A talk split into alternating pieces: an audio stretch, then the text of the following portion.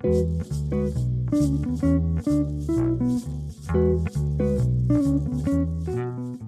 it's Adrian here.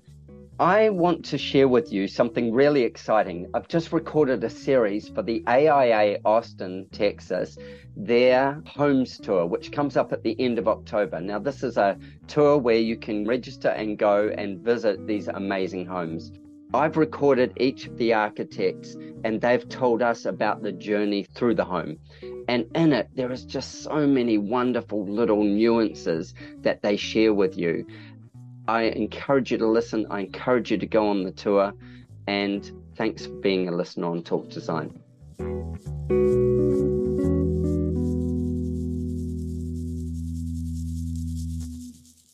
Today, I'm interviewing Nicole Blair from Nicole Blair Architecture. Nicole is an amazing architect. She always thinks, and I was going to say out of the box, she always thinks there is no box. And she'll always challenge the site, challenge the thoughts, and create something that is truly innovative, highly livable, and highly practical. And this combination is something that's really exciting. So, Nicole, the project's called The Perch. It's sensational. And I'm so excited to talk to you about it. Welcome to Talk Design. Thanks, Adrian. Thanks for having me. And I'm excited to get to talk about The Perch with you. Yeah, well, phenomenal project. And look, for people who are on the tour this year coming around, just put this one on your list. Do not miss it. If you're running out of time, make sure you do see this. This is something that you won't see. You'll see other bits of Nicole's work around, and you'll be able to start spotting it sometimes because of her dimension and the way she handles the architectural form, which is great. But this is really cool, really, really cool. Nicole, kick off and tell me about the client's brief, about what they asked you for, because we have a house here or a residence that is perched. It is perched high up and above another building. So tell me about that. Sure. Yeah. So the client is a couple that they were looking for some additional kind of flex space to use for guests or for working from home. And they have a bungalow, and they knew they wanted this additional space, but they also really loved their backyard. The owner, the husband, is a landscape architect, and they had the backyard in a way that they really didn't want to touch it. So I think they still assumed that in designing this new kind of studio flex space that I would be designing something in the back. But when they initially met with me, they said, ideally we would not like to touch the backyard. We love our backyard. We'd like it to be private and kind of facing a different direction than our area in the back. And they also wanted to stay on property during construction. So ideally, they didn't want to move away. They wanted to still have use of the bungalow below. And the yard, I'm picking. Yes. And exactly. And the yard would be nice, right? I think we all assumed we'd need more staging area than we ended up needing. And part of that was some ingenuity by some of the subcontractors. Yeah. Gotta love a good team. Yeah. There are some really great, we have access to some great steel subcontractors in Austin. And it was actually their idea to build the steel structure of the perch offsite, which really freed up the yard and the landscaping during construction. So did you construct with a crane then? So we rented a crane for one day only. Actually, the steel subcontractor rented the crane, but they built the skeleton structure in steel offsite in several pieces, and then in one day they trucked it to the site. We closed off the street, rented a crane, and welded it all into place in one day. Started really early in the morning, finished that night. How fascinating for the neighbors and people going past. Suddenly this thing's sitting there like perched up on top. That's so cool. And it was just this, it was just the steel skeleton structure. So obviously a lot had to happen after that, but, and it's hard to, it's like, if you go to visit the Perch now, you can actually see it from the street. But when we were designing it, it was before that ice storm, which the ice storm kind of took away a lot of their landscaping on the site. So when the Perch was close to completion, funny enough, you almost couldn't even see it from the street because of all the lush landscaping they had in front. Yeah, wow. And then right after they moved in, there was that freeze. Yeah. And then they lost quite a bit of their trees and flora and fauna all up throughout the front. So actually now you actually can see the Perch from the street, but I think some of the neighbors... Fascinating. Yeah, so how fascinating. Yeah, really, to go from, you know, what was expected to be kind of shrouded with trees and landscape to suddenly being revealed. Yeah, that's pretty amazing as well. And kind of magical in the sense of it's a great looking piece of architecture. And so more people get to enjoy it by it being in their neighborhood. Yeah. Yeah, Thanks. I think, I have a picture. I could send you pictures of it close to completion, and you can barely see the top of the Perch, barely peeking through. So, well, for your photographs, it was good of you to organize the ice storm, really, so that you could get these better shots of it. Right. Yeah, it made it easier, for sure. It made it easier to see it. So because they wanted to retain their yard, and tell me about perching it up there and, you know, the challenges of retaining their yard. Obviously, like the staging made a big difference, being able to stage it and bring it in that way. But tell me what else you did when you were designing, like back at those early stages with, you know, pencil and paper sort of stuff and going, where will this fit and how will that fit? Right. Well, I think I had done, well, you know, we've spoken before, and I did a couple of small projects prior to this that really had to be kind of shaped to fit this site because of setbacks and easements and impervious cover. So I'd gotten used to working on projects where the design of the form really had to be tailored very specifically to fit inside all of those requirements. So when I started designing this with their ideas in mind, where they wanted it to not look onto the backyard, to kind of leave the backyard intact, pretty much initially in the design process, I was wondering if we could fit it above the bungalow, but still under that City of Austin setback tent. So it was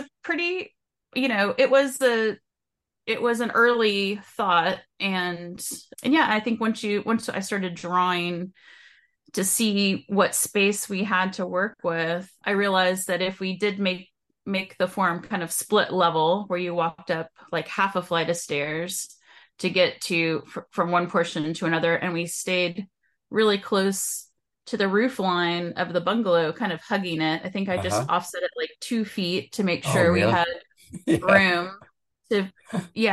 Just enough room to still be able to like get to the roof if you need to, of the maintenance and things like that. Yeah, and to kind of give a little bit of separation and some light that might still come through. It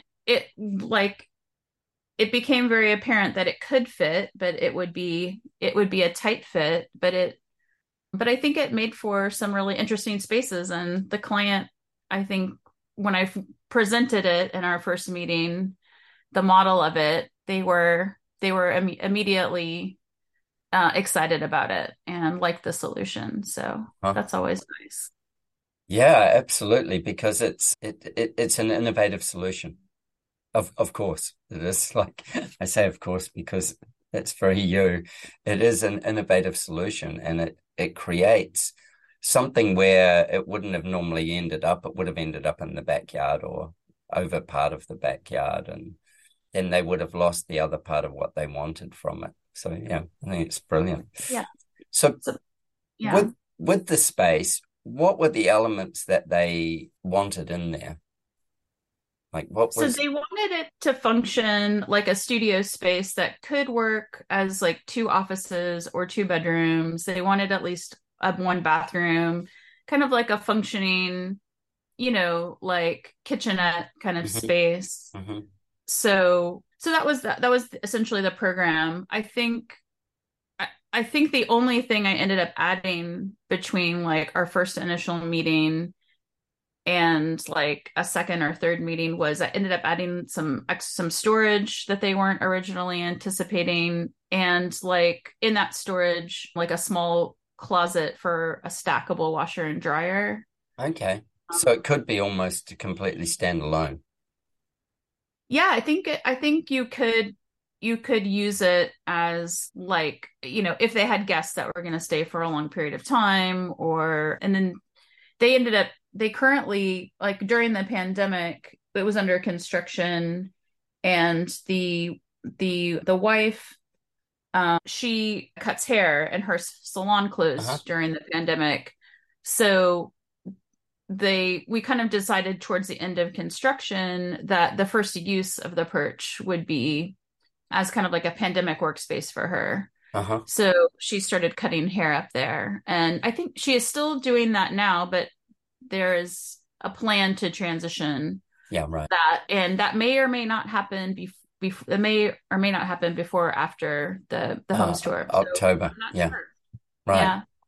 Yeah. Well. I guess a small programmatic thing that I added was a very small little nook in the hall on the second floor. And I did that because I found even in my other projects, even when you're in a small space, like the square footage of the Perch is only 660 square feet. Mm-hmm. But I find like even when you're in a small space, to have another even smaller space that's more intimate inside of a small space can make the whole space feel bigger, because you have more spaces to kind of to retreat to. Mm-hmm. Mm-hmm. And so there's a small little, I think it's probably like 3.5 feet or 4 feet wide little hall, in the hall, but it's between the bathroom and one of the studio spaces. And there's a view from that space. It's open down to the living room space. And there's also glass that looks down onto the front porch. And so from that space, which you could put like an exercise bike there, or you could put a small desk or like a reading chair, or she currently uses it as a place for hair drying, like for her clients, and get their hair dried. But it's a little spot that gives some continuity between the first floor and the second floor. So you feel some openness between those two spaces. Like the connections from the upper level to the lower level isn't just the staircase. It kind of gives a second spot to kind of connect back down from the second floor to the first floor. It's sort of almost like a livable space instead of just a hallway. Yeah. Like a purpose space. Yeah. That's cool. Yeah. Yeah. Really like cool. a very small little intimate space within the space. Yeah. I like that. That makes it kind of fun. So once you're like, let's go there. Well, let's still say the outside for now. What have you clad the building with? What's this? So the building is, I mean, the commercial term for it would be Corten, but we bought it as raw steel and then allowed it to oxidize on its own. And it's a corrugated, so it's basically corrugated oxidized steel. And we picked that material, or, you know, I suggested several different materials, but we landed on this one specifically because it matched their existing fence, the big front fence. Yeah. Which is also like a corrugated, perforated raw steel that's oxidized. And maybe even more so because it's low maintenance, because we knew you know, getting back up to the Perch to paint it or, you know, for maintenance would be difficult. Yeah. Yeah. So this is maintenance free in that sense as a facade, you know, as a cladding. It will just continue to weather and stay this beautiful orange tone. Exactly. And it being with the corrugated iron and your ability to pull that and run it on the same angle. So if you've got the roof running on the front facade there, it makes it really interesting as well. Like it just adds those shadow lines to it that just capture your eye, and you get a sense of the shape of how this is all working together. And then using sort of like white against it, it makes it very suddenly very clean and crisp. So you've got one that's very organic and then one that's very purposeful right beside each other, which I think looks really brilliant as well. Thanks. Yeah. And it looks like white, and it is primarily white, the tongue and groove. It's actually, it's a whitewashed pine, it's a pre-finished material. But if you actually have, in photographs especially, it looks bright white. But in person, it's kind of like a whitewash pine, and you can see the reddish tones of the pine coming through. Nice. So the board in person has like a slight pink tint to it. Okay. And which really, I think which resonates with the Corten. Yeah. And then also flows through to what the interior colors have been. Like it's a continued play on that. Right. Yeah. You know, like and the copper. Palette kind of falls together. Tell me about the staircase to get. So the staircase. Okay. So the staircase is really, it's a combination of a lot of different things coming together. So for one, there's a column on the landing that structurally is required for, it's actually part of the entire structural system of the perch. So there's a deep stringer and a column at the landing that are all tie in to the structural skeleton system. Right. Okay. Yeah. So that is structurally necessary to have that column pulled away from the main building of the perch structurally. And then I saw I was searching in a lot of different sources for, I knew that I wanted a steel staircase that was as transparent as possible. And so I was searching all kinds of sources of structure of steel staircases. And I found this example in a book called In Details Japan. It was a book of details that I had where they welded the grate like just as the riser and the riser and the going were welded just out of the same material. Yep. So I copied that detail, and then the client had a railing that they had built in the backyard, which was bent rebar. And so I kind of borrowed that railing from the backyard for this railing. I thought it would go nicely with, there's other elements in the perch that are bent, like even the siding, right? The siding kind of like bends over from roof to wall. And there's other elements inside that are kind of bent instead of as kind of like as an approach to their design. And I thought the bent ends of this railing were important because people might be walking under the stair, and I wanted to eliminate those curved edges, like those sharp edges. Right. Yeah, by introducing the curved ones. And then the client actually, they love the stair, but they really wanted it to be paw friendly because they have dogs and even barefoot friendly. And so they suggested putting the expanded metal on top of the treads.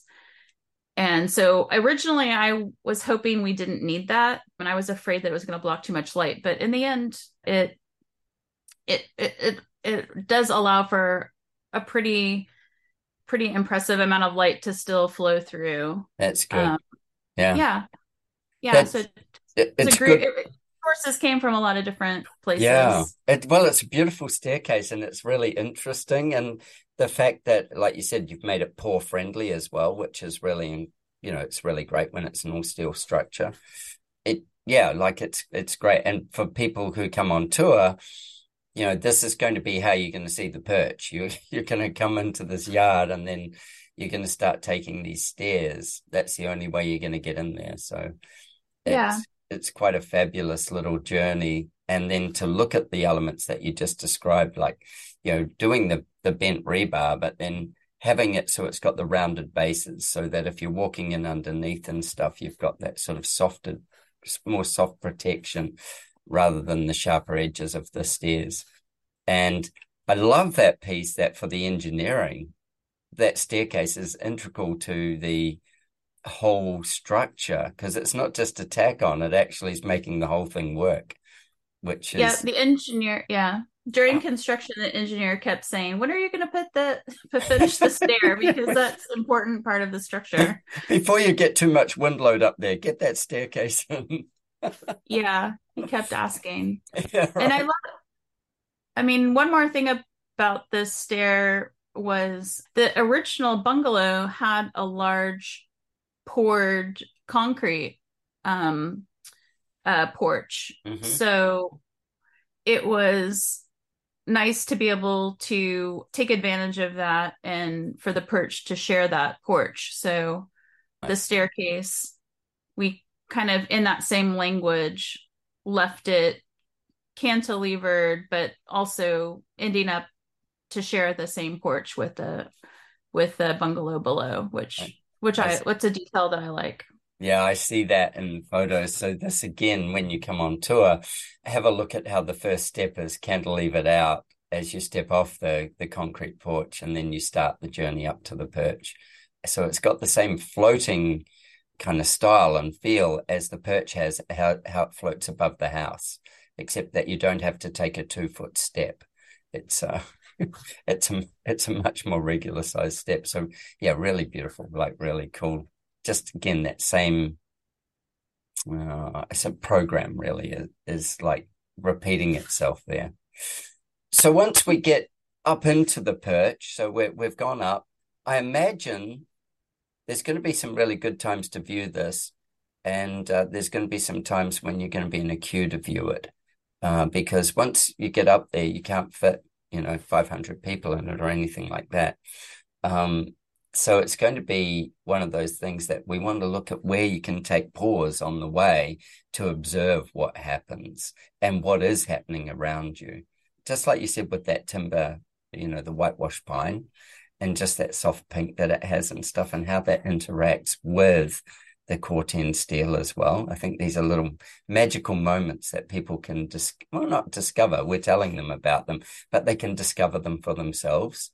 And I think that makes it a more in-depth journey, and also brings some of the emotion into the journey. When you're up inside there, what kind of height is the floor to ceiling, like to the highest peak? So I think, at the lowest point, I think it's like 6 feet.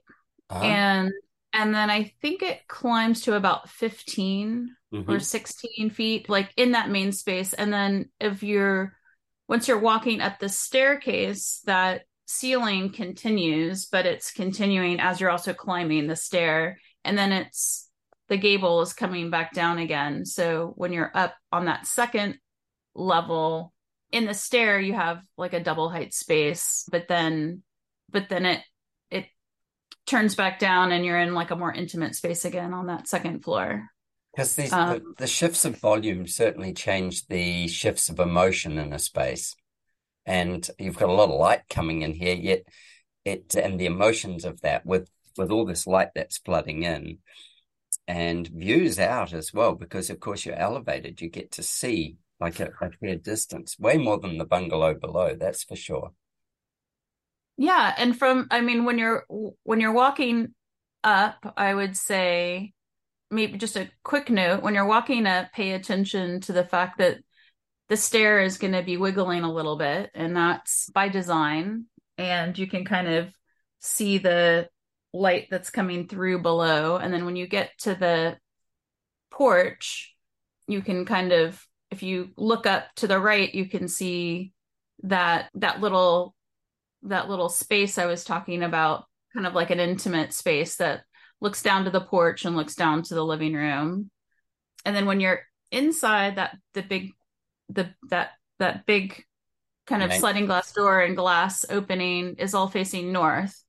So you get really nice indirect northern light and kind of a view back to Cesar Chavez, which is a block away and like a busier street, but you're kind of, you know, it's beyond the trees that you can see that. And it's really nicely elevated.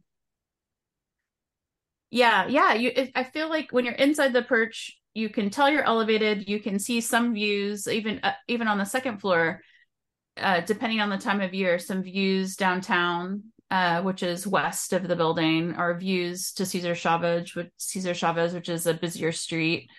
But then there's some smaller windows or skylights that are just bringing in some light.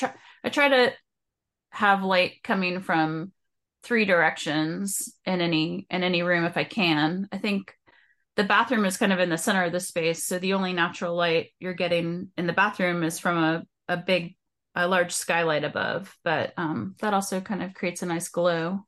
Mm-hmm. Yeah, it's like sort of being inside a lantern. Yeah. And so with being able to bring light in because of your soaring ceiling, so, you know, if you go from 6 feet to 15 feet, then you're able to bring light in up really high as well. And then that washes the walls completely differently than if you were just bringing it all in at sort of like a lower level. And you had this, the ceiling becomes, I suppose, a whole lot more engaged when you can wash light across it and bring that light in high. And you can use, you know, light that is stronger or hotter, all those things when you're up there, so that it's not directly on people. So tell me about the color scheme inside and how this was, like, obviously part of the overall design. Right. It's really fabulous. It's interesting, and it's like, it's soft and it's like engaging. So talk me through that. Okay, sure. Yeah, I will. I mean, in terms of lighting, the clients say they don't have to use the electric light very much unless it's nighttime, or, you know, if she really needs a spotlight, you know, when she's cutting hair. But I mean, I think, you know, as we were settling on all the materials inside, we knew, you know, I always like to keep them all in, you know, in close harmony together. So after we sort of decided we were going to use this whitewash pine, which has a little bit of that pink tint in it, and had decided on these bent copper fixtures. Mm-hmm. We had also been looking at white oak flooring, and we found this remnant mix of white oak flooring from a supplier in Austin, Artisan Floors. And so I knew that we wanted to pick up on the tones of the oxidized steel on the interior and kind of bring that in. And also something that would work with these other materials that we had already been selecting. So those kind of like warm peaches, warm pinks, I proposed would coordinate nicely with the copper and with the oxidized steel. And so I probably tested like a dozen different shades of pink, and we ended up picking I think there's 3 or 4 different colors. Even like the trim has a little bit of it looks white, but it has a little bit of a tint of a pink. You can, if you're in the space, you can see the stove is like a bright white. Right. And in relation to that, everything else that's white has a little bit of warmth to it. Yeah. So just a blush of just the faintest little blush of pink. Yeah. And it's just, and I think it appears, I mean, for all intents and purposes, it's white, but I think it feels warmer and blends more when you're kind of dialing in the tone a little bit more on that level. Mm-hmm. I think very much so. It just lets your subconscious not stop and start again. It just lets it flow through. There's a feeling that everything's just there, like, and that relaxes you in the space as well. Yeah. And so I like a lot of in my other projects, or in many of my other projects, when I've used steel and exposed it, I've painted it white or something that kind of matched the neighboring materials. And so we did that again here, and again, which I think was effective. So like the handrail to the second floor, and this custom vent hood and shelving and all the exposed structural steel is all kind of painted the same as the trim, kind of like that off-white tone to kind of blend. Cool. Yeah. I also like you had some with your walls with the split toning. So having a color on the bottom and then a lighter color above where you've got your cabinetry and stuff. I think this is really nice. It kind of plays to old fashioned values. It's like having a dado rail in a room, and yet it's treated in a really modern manner. And there's something special about how that feels when you pull it together that way, and especially when you're just layering off soft colors. It's not trying to own the space. It's just brings the intimacy into it again. It sort of puts a line around the room and holds you down a little. Mm-hmm. Yeah, I was hoping it would feel more like a backdrop and connect you back to the oxidized steel. Yeah. And then you can use the interior design, right, to bring in whatever colors you want. Yeah. So when people arrive at the street, they're going to see this perched up there. Then they're going to come and experience the staircase. And then, as you said, like if they pause at the top of the staircase, they'll see the connection between the two sort of forms of the building, where is this little intimate nook, which I think is really cool. And then tell me a bit more about inside. Once you're inside, obviously there's the coloration, there's the timber, there's the materiality. Then there's also this feeling of sort of like from, a 6-foot wall to say a 15-foot high ceiling peak.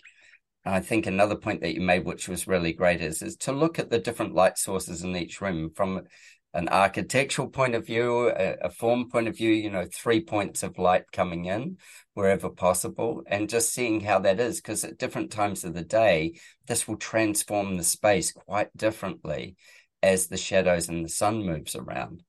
And so what somebody sees in the morning will be different to what you see in the afternoon with the way the light filters through the building.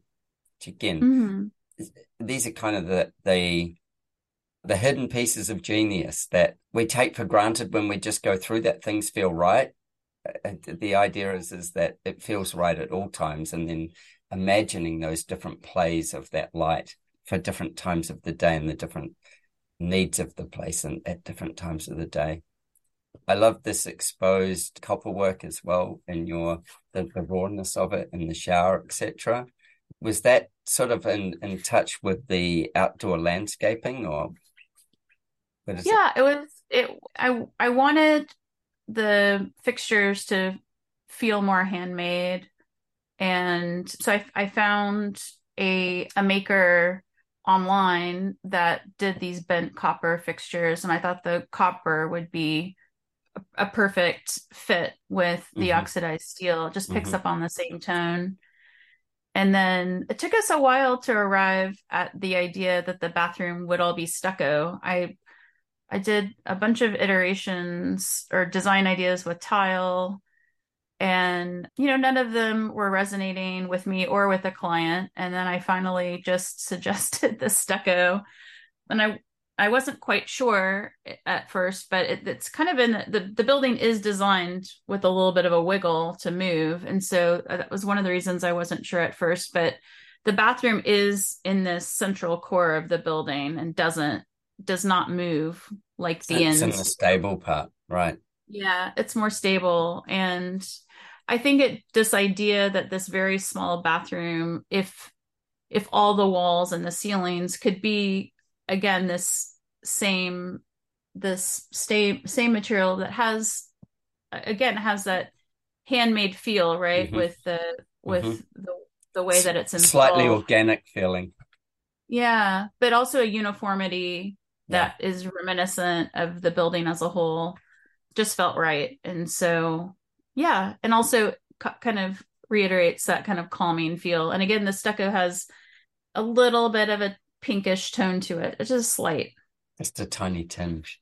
It seems to be quite a trend, though, this movement towards stucco in bathroom spaces as well. Like that people are, I suppose, going back to it, and I would say is maybe it, but there's a lot more products out there nowadays that allow for great products that allow for bathroom spaces to be made or to be fully plastered out.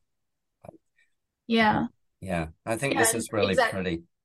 Yeah. Yeah. I think there are a lot of products that give you that same, like, it feels like it's warm and it feels simple and elemental. Yeah. It's not as busy as a lot of tile. Yeah. It blooms as well. It has it has its own life. It's sort of got its own softness in it.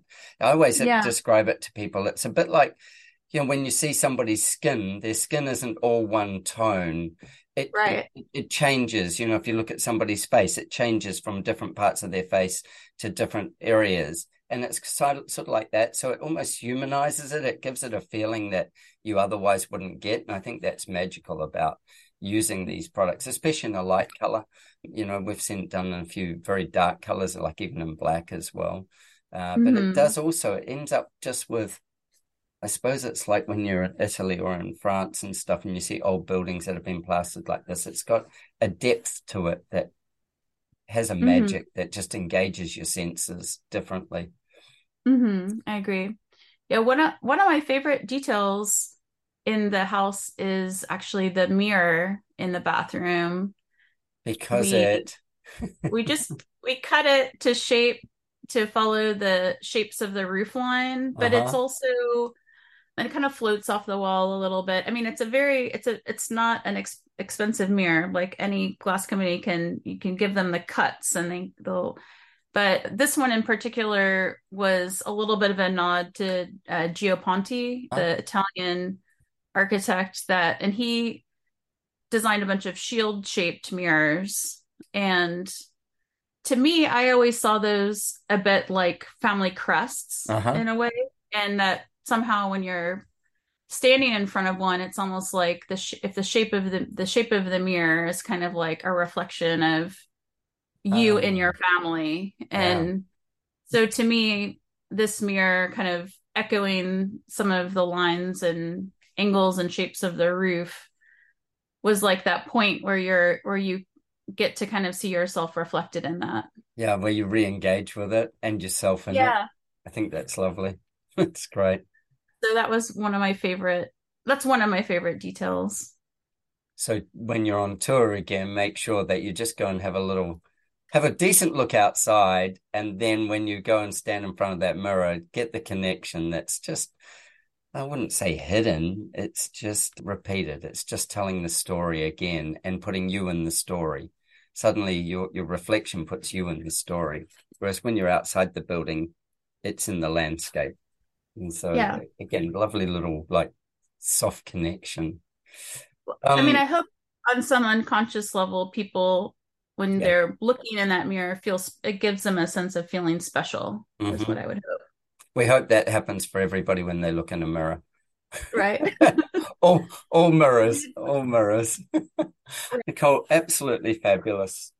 Really, again, you know, you take this architectural space or a journey and always come up with a way of, I want to say twisting it, not twisting it, just innovating it.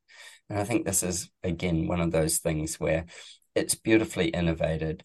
It's got its own personality and yet it fits and ties with the personality of the bungalow below it, just with that tension, with that 2-foot space in between. And playing that shape back into it. I think it's really, Really, really neat. The point that you made about the building's design, that it does wiggle a little, just quickly tell me about that to wrap up. Okay, yeah. I mean, structurally, it was necessary. So that came from the structural engineer. They said that, this is how we recommend designing. We recommend this is the structural system we recommend for the perch. And there are columns that tie down through the existing walls of the bungalow and tie into the foundation of the bungalow, which help resist the lateral forces, but it still has a slight wiggle to it, which I find that really fascinating. And for me, it's just a reminder of its construction and wind and gravity and all the things that we deal with as architects.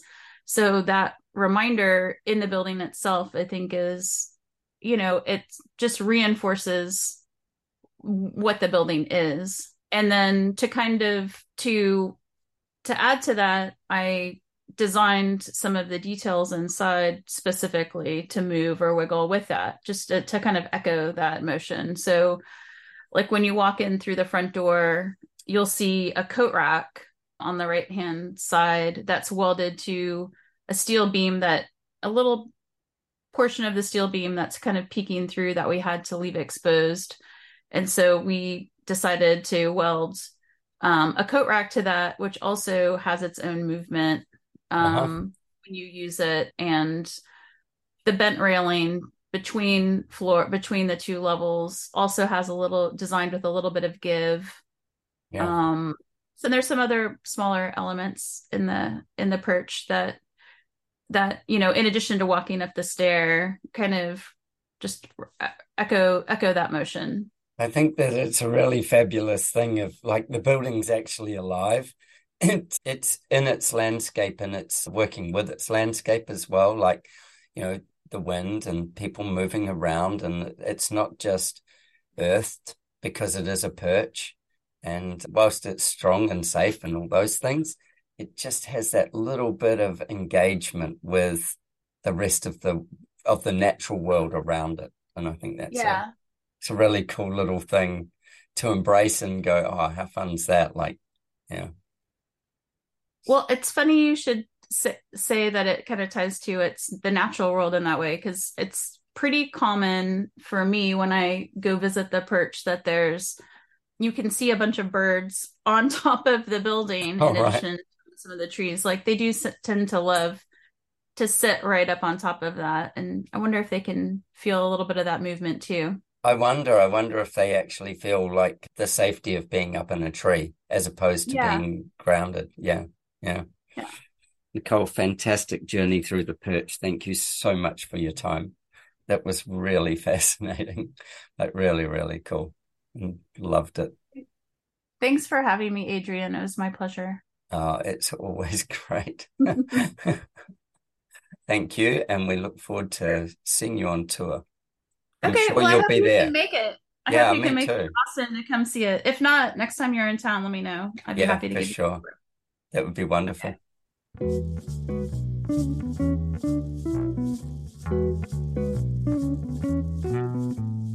Let's go to The Perch by Nicole Blair.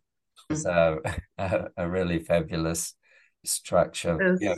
For those who know Nicole Blair, Nicole always finds a way to engage something different, the unexpected, with a twist.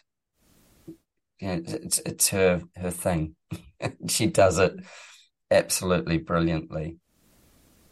So take me to this one, because this one's Corten steel and it is perched above. It is perched, yes. Above a bungalow, so... It is such just a little jewel box, I feel.